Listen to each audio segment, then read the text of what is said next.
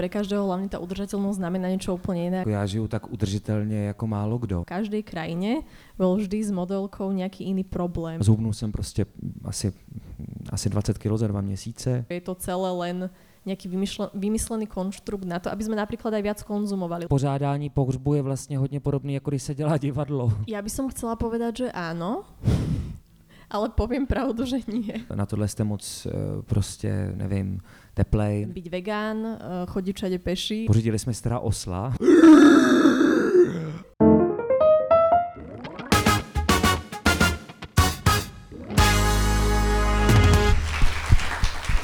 Já jsem Michael a tohle je můj mashup a mými dnešními hosty jsou greenfluencerka a aktivistka Natália Pažická. Ahoj, dobrý večer. Ďakujem za pozvanie. A herec Daniel Krejčík. Dane, ahoj, dobrý večer. Dobrý večer, ahoj. A zdravím srdečně diváky tady v Pražském nodu. Dobrý večer i vám. Dobrý večer. A rovnou se vás zeptám, dámy a pánové, kdo z vás by chtěl žít na zámku? Nikdo. Jeden člověk, dva lidi. A já se vás rovnou zeptám, proč? Nebo jste se jenom přihlásili, že vám bylo hloupé, že se nikdo nepřihlásil? Vlastně žiju a tam dva a půl roku chodím vlastně za Danem, za Matějem na návštěvy a mám to pronajatou místnost jednou u nich, takže já to tam už znám trošku. Takže dva a půl let jste vlastně obyvatel zámku v Osečanech. A... O víkendech. Dobře, a tady se přihlásila jedna dáma, tak se zeptám vás, proč byste chtěla žít na zámku? Mně přijde, že to může být hodně kreativního prostoru na nějaké využití. No, děkuji moc pěkně. Tak Dane, je to hodně kreativního prostoru k využití, žití na zámku? hodně prostoru tam je. Eh, Je tam hodně místností, máme eh, 28 plus KK. Eh, KK není kuchyňský kout, nýbrž kaple a kryt.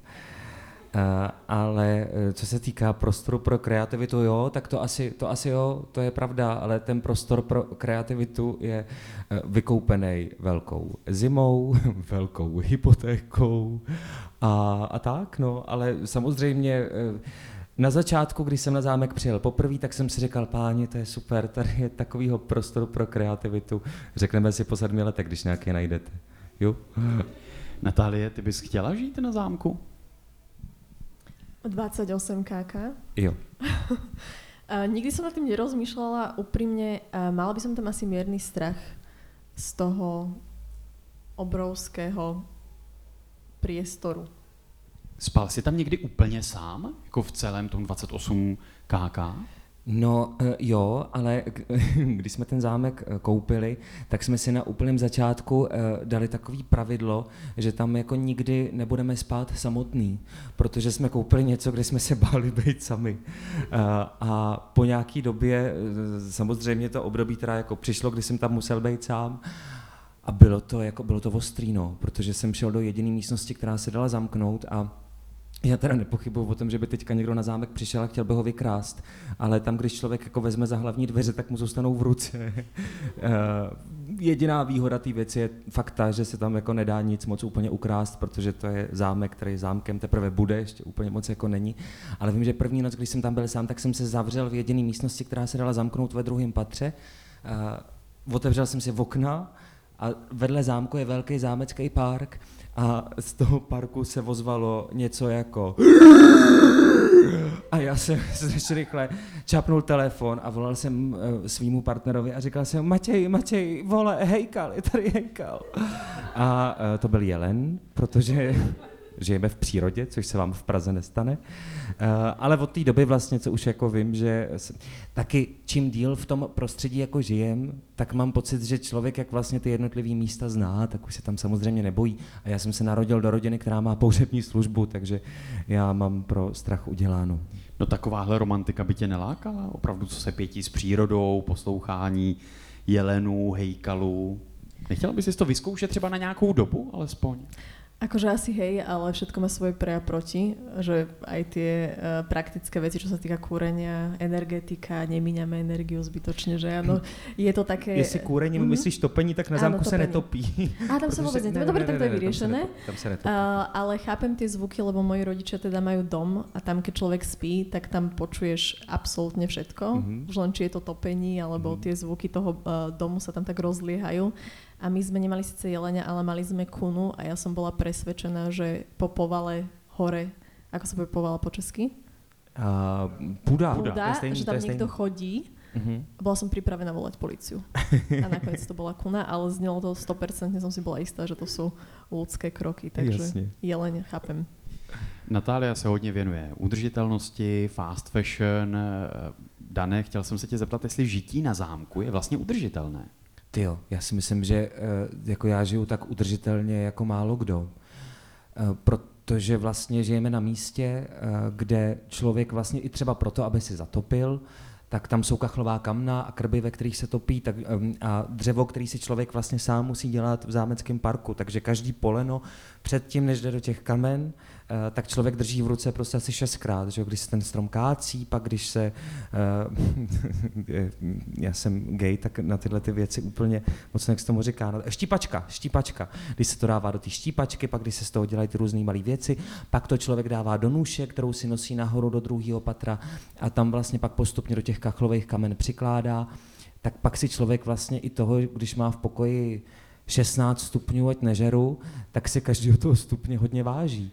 Uh, horká voda, to je další věc, jako, že, že na, na, jako to, co v mém životě předtím znamenalo to, že se otočí kohoutkem a teče teplá voda, tak uh, najednou to znamená, že když člověk přijede večer z divadelního představení uh, od třpitků a od umělý krve a přijede prostě o půlnoci, tak aby se omyl a druhý den prostě mohl nějak normálně fungovat, tak si musí zatopit v lázeňských kamnech dvě hodiny, aby měl jako teplou vodu. Tak to jsou všechno jako věci, které si myslím, že náš život dělají mnohem jako udržitelnějším než jako většině, eh, většině lidí, který jsem kdy předtím v životě potkal.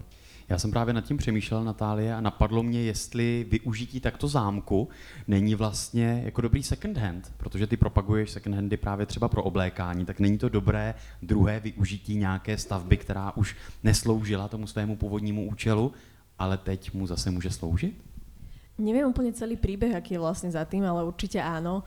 Um, ono je to veľmi také diskutabilné, lebo mám pocit, že keď sa bavíme o tej udržateľnosti, tak vždy sa človek ako keby začne presne riešiť to, že ako človek, ako má spotrebu a tak ďalej, čo je samozrejme tiež uh, dôležité sa o tomto rozprávať, ale že trošku to odputáva tú pozornosť od tých väčších problémov, nazvime to.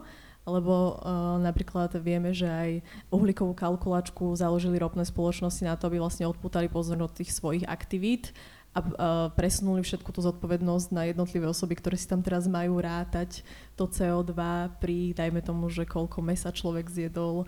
Uh, samozrejme tá individuálna spotreba tým, že sme v kapitalizme a kapitalizmus funguje tak, že odpovedá na to, čo ten zákazník chce. Firma, ktorá vyrába niečo, o čo nie je záujem, tak logicky nebude prosperovať, takže určite aj my tam tvoríme nejaký ten ponuka dopyt, že sme v tom kolečku zakomponovaní, ale mám trošku pocit, že niekedy tá debata je ako keby zbytočne veľmi konkrétna. Vieš, myslím na toho jednotlivca, Um, pričom ten problém, že odputáva to trošku od tej pozornosti k, e, k tým väčším problémom a ten kontext niekedy potom tým ľuďom chýba, že e, je super, keď robíme tie individuálne zmeny, že to robím aj ja, ale rozumiem, že v akom kontexte to väčšom to robím, prečo to má zmysel.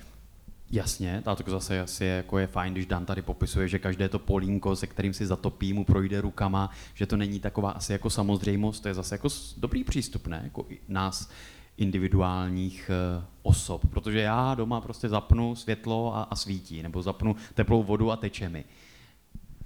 Podľa mňa je super, že ty si za tým uvedomuješ, že čo za tým je.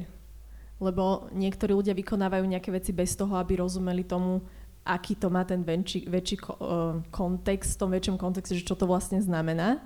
Takže je podľa mňa super takýto príklad, len nie každý teraz bude mať tú možnosť sa, vieš, odsťahovať do toho. Jasně. No a jaký je ten Mhm. kontext? Na co bychom se teda měli zaměřit? Tak záleží, o akej téme sa bavíme, ale um, keď si napríklad vyberiem, že nepôjdem do roboty autom, ale pôjdem MHDčkou, tak či ten človek reálne rozumie tomu, že prečo to robí. Lebo uvediem príklad eh, z môjho osobného života. Keď ja som bola malá, tak uh, vtedy sa o udržateľnosti samozrejme ani nechyrovalo to slovičko vôbec ani v slovenskom kontexte, nejak v médiách vôbec nerezonovalo, nikde nebolo napísané, vyslovené. A um, u nás sa veľmi dbalo na to, aby sme separovali odpad, ale bolo to kvôli tomu, že my sme chodili do zberného dvora, kde sme za papier, to bol tuším, že za kilo, tam bol ten výkup a dostali sme nejaké akože menšie peniaze, čiže tá mo- motivácia bola nejaká finančná. A moji rodičia aj celkom rozumeli tomu, že prečo to má zmysel to robiť, ale nám deťom to nikdy nevysvetlili. Jediné, čo nám hovorili, bolo, že to máme robiť a tým, že my sme nevedeli prečo, tak nás to otravovalo, až potom bola motivácia to, že ocino tie peniaze rozdelil medzi mňa a sestru. Ale to mi trošku vedie, že niekedy tí ľudia aj z tých menších detí robia hlúpe, lebo keby som rozumela, prečo to robím, tak si myslím, že by som to robila úplne s iným zmyslom a v iných súvislostiach. A to presne podľa mňa sa niekedy týka aj dospelých ľudí, že keď im iba povieme, že rob toto, tak ten človek si povie, že prečo by som to mal robiť, ja som naučený. Takto tie veci robiť a toto malo nejakým spôsobom obťažuje, alebo mám pocit, že tá zmena, zmena celkovo pre ľudí nie je komfortná, ale keby tí ľudia chápali, že prečo to je dôležité, tak uh, už by to vzdelávanie v týchto témach prostě chýba všeobecně. Byl jsi takto veden k udržitelnosti od dětství? Uh, no vlastně vůbec, protože třeba uh, moji rodiče, uh, moji rodiče třeba jako furt jako netřídí, což uh, jsou věci, které uh, mě osobně vlastně jako strašně jako štvou. Myslím si, že já jsem jako dítě, který fakt jako vyrostl v absolutním dostatku. A uh, moji rodiče mají pohřební službu a jestli je něco pozitivního na pohřební službě je, že uh, se mají dobře, nebo měli se vždycky dobře, protože práce měli vždycky hodně a myslím si, že ji vždycky hodně mít budou. Notabene, když byly finanční krize, tak měli ještě větší práci, protože se lidi věšeli. Uh, a myslím si, že v nějakém období mýho dospívání přišlo jako um, v období vzdoru přišlo to, že vlastně mi ty věci jako začaly strašně štvát. A to si myslím, že byl možná jako jeden z důvodů, proč, eh, když jsme eh, měli odcházet z Prahy a hledali jsme si jako nějaký místo, kde budeme jako bydlet, tak to bylo nějaké jako popření všech těch věcí, ve kterých ten člověk vyrůstal. A protože jsem si vždycky myslel, že ta podstata je někde jinde. A myslím si to teda jako doteď.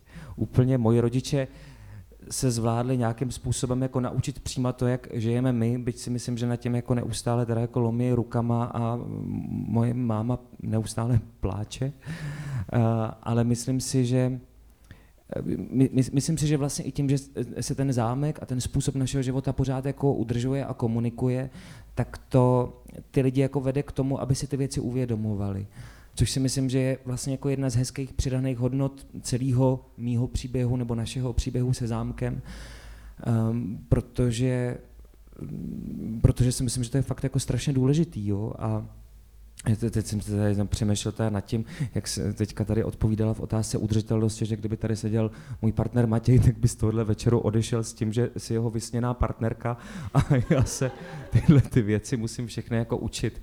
A mě samozřejmě v nějakém aspektu štvou, protože si myslím, že jsem eh, z nějaký vlastní podstaty a z toho, jak jsem byl vychovávaný, poměrně jako pohodlný člověk, ale zároveň si myslím, jako, že nejsem taková ta opička, která nevidí, neslyší, nemluví a když se kolem něj všechny tyhle věci dějou a vidíme, co se děje s planetou a vidíme, co se mění, tak uh, jako mám já sám svoji vlastní potřebu si z té pohodlnosti jako něco urvat.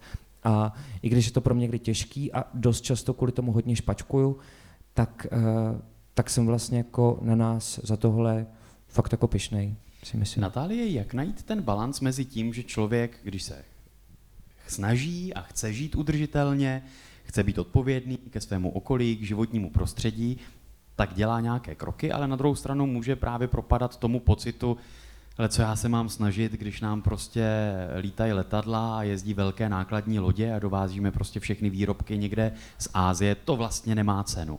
Jak najít balans mezi tady tím rozporem, abychom zase jako nepropadali na jedné straně nějaké lhostejnosti, ale na druhé straně, abychom zase nepropadali nějakému klimatickému žalu?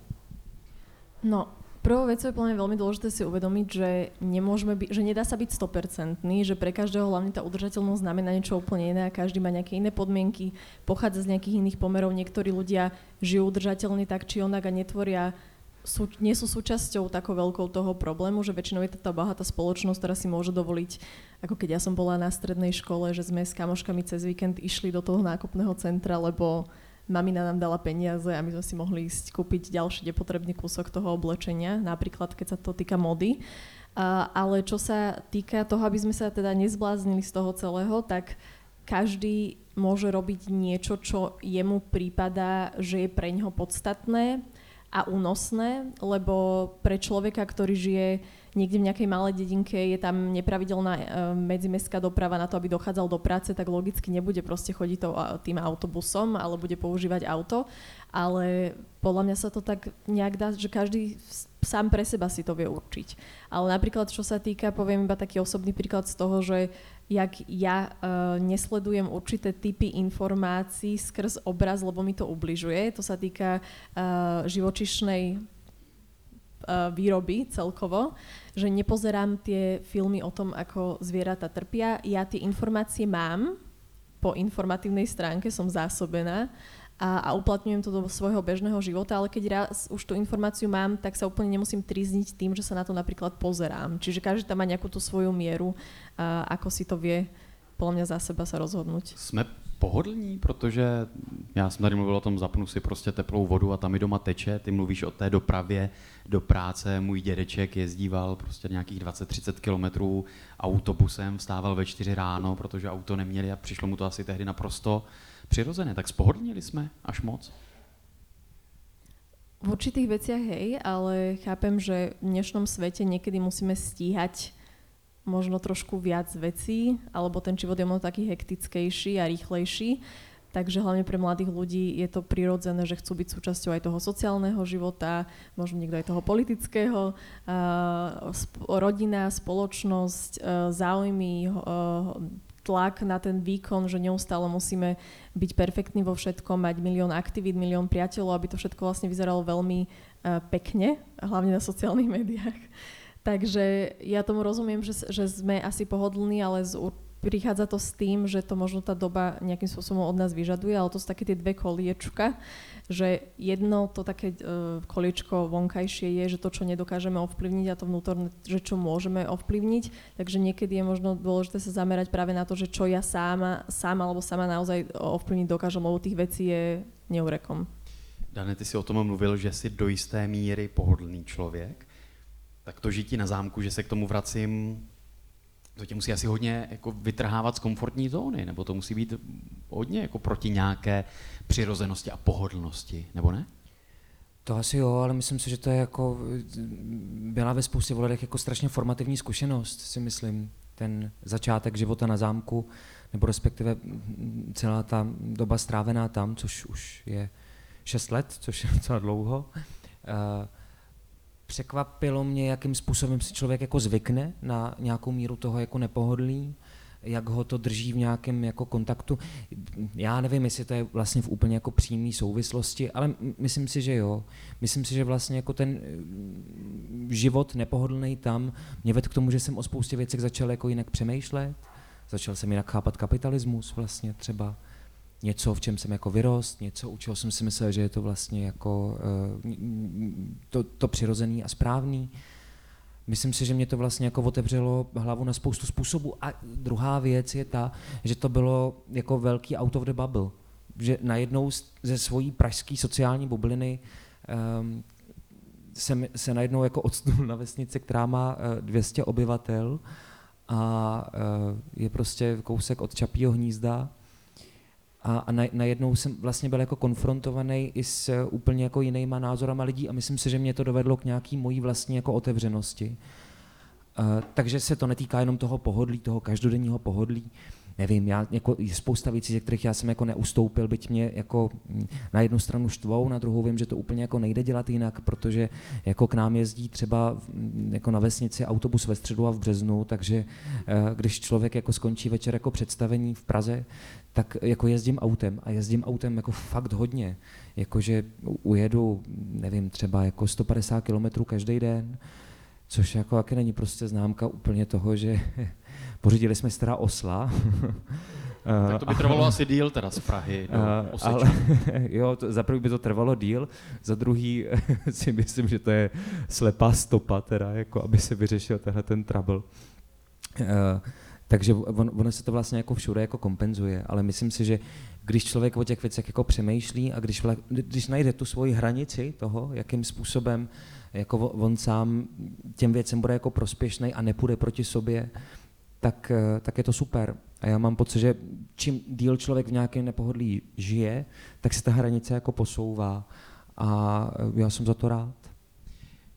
Ty si Ja by som len dodala, že by som presne odstranila tú celú časť tými výčitkami z toho napríklad, že máš to auto, že ho využívaš z nejakých relevantných dôvodov, že presne toto je to, prečo strašne veľa ľudí sa úplne vyhýba tej téme, že udržateľnosť a nejaký zodpovednejší spôsob žitia, pretože sa presne tohto boja, že budú musieť všetko stratiť, že všetko budú musieť meniť a ten tlak je možno na prvú až príliš veľký, lebo si povedia, že ja chcem 100% robiť neviem, byť vegán, eh, chodiť všade peši a vieme, že to úplne a žiť nie na zámku, ale možno v jaskyni rovno. Takže a to Ono je to podobný. je to veľmi... A proč jste si pořídili toho osla?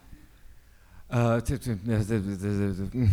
to je dlouhý příběh, ale my jsme chtěli takhle, my jsme chtěli nějaký zvířata a eh, protože prostě k zámku a k tomu, že člověk vlastní 7 hektarů, o který se musí nějak starat, tak jsme jako věděli, že nějaký jako chcem. A eh, Matěj měl na začátku pocit, že by bylo super najít nějaký zvíře, který bude užitečný. Aby jsme neměli prostě, nevím, křečka nebo morče, který budeme jako mazlit, ale to zvíře bude víceméně jako k ničemu. Eh, Na začátku vlastně Matějovým velkým snem bylo pořídit si soby, že bychom, ale to bylo hlavně z toho důvodu, že jsme chtěli žádat o norský fondy a potřebovali jsme prostě na ty nory nějak zapůsobit. Ja Pak si ešte zjistili, predstavujem to morča na tých 7 hektároch. jo, to by se asi Vy jste ho hledali celý den. Pak jsme měli kozy, které prostě způsobili to, že se s náma na té vesnici skoro nikdo nebavil, protože i když ty kozy měly 7 hektarů, tak prostě chodili na obecní růže, což se na vesnice neodpouští. Uh, a, a, tak, a pak jsme se tak nějak jako dostali k tomu, že ten osel je vlastně jako super zvíře v tom, že uh, se jako pase, že je tažnej, ale to už tak vůbec prostě není, že jo. Myslím, že osel je ve finále úplně jako nejvíc jako ne, neudržit, nebo ne, ne- nejvíc neužitečný zvíře, který může být, protože opravdu neumí nic, je strašně krásný. Trvá to třeba sedm let, než to zvíře se uh, na, naučí jako něco jako táhnout nebo, nebo, nebo být nějakým způsobem užitečný. Teďka mu jsou dva, uh, tak čekáme. No, Dobře, tak eh, zní... Kdybyste eh, někdo doporučení osla, tak to zní- nedělejte Tak, prostě. doporučení zní, osla si raději nekupujte. ano. Mě zajímá, jak vás znají hosté, kteří na vás přišli, nebo diváci, kteří na vás přišli sem do Pražského nodu. Takže já jsem si tady připravil několik otázek a je to prosím vás úplně jednoduché, vždycky správná odpověď je buď Daniel nebo Natália, takže se v podstatě nemůžete seknout a taky uvidíme, jak vás dobře poslouchali, protože vy už jste mnohé prozradili. Tak začneme zlehka. Kdo bydlí na zámku? Daniel. Výborně, tak to, to jsme trefili, o tom jsme se bavili, ale teď přitvrdíme, pozor, ale už jsme to taky naznačili. Kdo se narodil do rodiny vlastnící pohřební službu? Daniel. Správně, správně, správně. Ty už to prozradil, aniž bys to věděl a mě to zajímá, je to vlastně dobrá průprava pro herectví, vyrůstání v pohřební službě, kde člověk prostě s těmi emocemi, byť tedy mnohdy asi negativními, přijde do styku? Můžete se, můžu si sednout vedle Aha. vás na chvíli? Jo, nevadí. No já si myslím, že jo, protože pořádání pohřbu je vlastně hodně podobný, jako když se dělá divadlo. Ne fakt, protože tak člověk vlastně uh, vybírá muziku, hledá někoho, kdo bude mluvit, to se píše, je to nějaká práce s emocema, vybírá se, co si kdo vezme na sebe, uh, je to převyprávění nějakého životního příběhu, jako myslím si, že je si to vlastně docela podobný ve spoustě ohledech. Ale uh, Musel si řečnit na těch pohřbech, jako třeba malý, tam recitovat já jsem nějakou... zpíval na pohřbech. Já jsem zpíval. To hospodin je můj pastýř. No, kdyby. Nejčastější písnička, která se hraje na pohřbech, nevím, jestli je to teda takhle jako pořád, uh, tak je Titanic. Uh, jako fakt, no. A pak se docela často ještě hraje Ave Maria, ale v takový tý ver- až mě andělé zavolej k sobě, to jsou všechno písničky, které umím, nevím, jestli je umíte taky a myslím si, že se rozhodně teda na znělku nehodějí, ale když tak můžu. Uh, tak to se jako hraje. Tak to jsem dělal a pak, když jsem uh, řekl, že bych chtěl být herec, tak můj táta říkal, že to je vlastně super, protože když budu špatný herec, tak můžu řečnit na pohřbech, takže moji rodiče byli nadšený z mýho rozhodnutí. Tak se Mal toho... si motiváciu pr- pracovať na sebe. Měl jsem motivaci na sobě pracovat, naučil jsem se brečet na povel třeba, tak za plačky se třeba dává 50 korun za jeden pohřeb, no, tak uh, to taky můžu, když tak. To je široké uplatnění. Otázka další. Zeptám se vás s dovolením. Koho Forbes zařadil do výběru 30 pod 30? Nemám ponětí, ale typla bych Natálii. Je to tak. Byl to teda slovenský Forbes, ale to nevadí, je to stále Forbes. A Natálie jako mladá, To bylo teda hodně zlý. ne, to není. já mám Slovensko moc rád, to je jako to, a pořád jako Forbes Jasně. má tu značku celosvětově. Niečo na tom pravdy bude, no. Ne, ale Natálie mě vlastně zajímá, jako bylo to pro tebe důležité dostat se do takového žebříčku, do takového ocenění, kdy jasně ty způsobila nejdřív jako modelka, potom prostě začala mít ty veřejné aktivity, online petice, influencing. Jako znamenalo to pro tebe jako nějaký pokrok nebo nějaký, nějaký zlom? Ja by som chcela povedať, že áno, ale poviem pravdu, že nie. Lebo, jak som to ocenenie získala, ja som si dovtedy myslela, že ono je to len pre veľmi bohatých ľudí, ktorí sú nejakým spôsobom podnikaví, alebo vykonávajú nejakú vyslovene, že podnikavú činnosť, alebo majú nejakú firmu úspešnú a majú tam veľké obraty, takže mňa to vlastne veľmi uh, prekvapilo, že, že nič z toho nemám, aj tak som tam umyslila. Takže akože nejakým spôsobom mi to polichotilo, ale um, nebola to nejaká moja meta, že by som to chcela dosiahnuť, takže až tak veľmi ma to za srdce nechytilo, ale vážim si to. Protože tam jsou ti nejtalentovanější nebo nejinspi- nejinspirativnější lidé do 30 let. Tak otázka další. Kdo studoval v Amsterdamu? Natálie? Je to tak. Nelákalo tě někdy zůstat venku, v zahraničí? Proč se zvrátila na Slovensko, respektive na Slovensko a do Česka? Vrátila som sa, lebo COVID vtedy. Tiež bola taká situácia, že boli úplne že zatvorené hranice a, a všetci sa nejak vracali domov, vlastne nebolo moc kam ísť. A, a teraz plánujem pokračovať v štúdiu zase asi v Berlíne, takže a ešte som nenašla úplne miesto, kde by som sa chcela usadiť, takže nemám nejakú finálnu A destináciu. jak to teď máš rozdělené právě mezi Českem a Slovenskem? Mám to tak uh, 60 na 40, 60 Slovensko a takto moje aktivity sú stále primárne fokusované na Slovensko, lebo si myslím, že tam tie aktivity potrebujeme.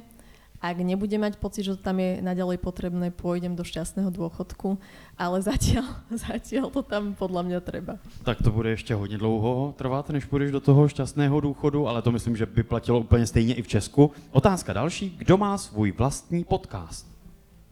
Natálka. Ano, posloucháte ho? Uh, jsem tam. Výborně. A da- dala byste jméno toho podcastu teda? To nie. Fashion Session, je to tak. Proč jsi založila podcast? Nemáš pocit, když jsi tady hostem v podcastu a v pořadu, že těch podcastů je hrozně moc?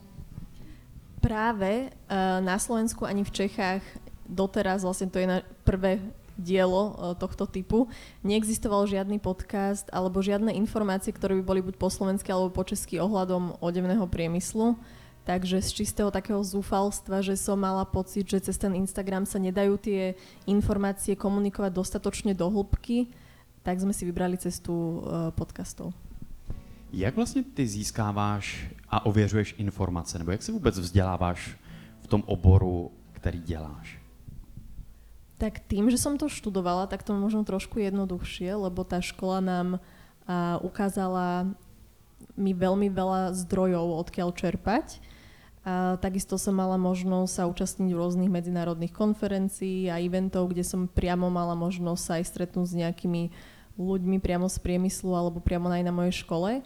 Ale väčšinou momentálne primárne sú to knihy. Myslím si, že knihy sú veľakrát aj medzi mladými podceňované, ale a toľko informácií, koľko som získala z kníh, som asi nezískala z ničoho iného, ale ďalej existujú podcasty, samozrejme aj zahraničné, ktoré sa venujú týmto témam a ohľadom odevného priemyslu je veľa uh, magazínov, ktoré sa ale bohužiaľ musia platiť. Uh, ja som sa ešte neodhlásila, odkedy som doštudovala pred troma rokmi z toho uh, školského mailu, takže som tam trošku na čierno, aby som mala prístup k týmto informáciám, ale využívam to na pozitívne veci, tak verím, že ma nezatknú.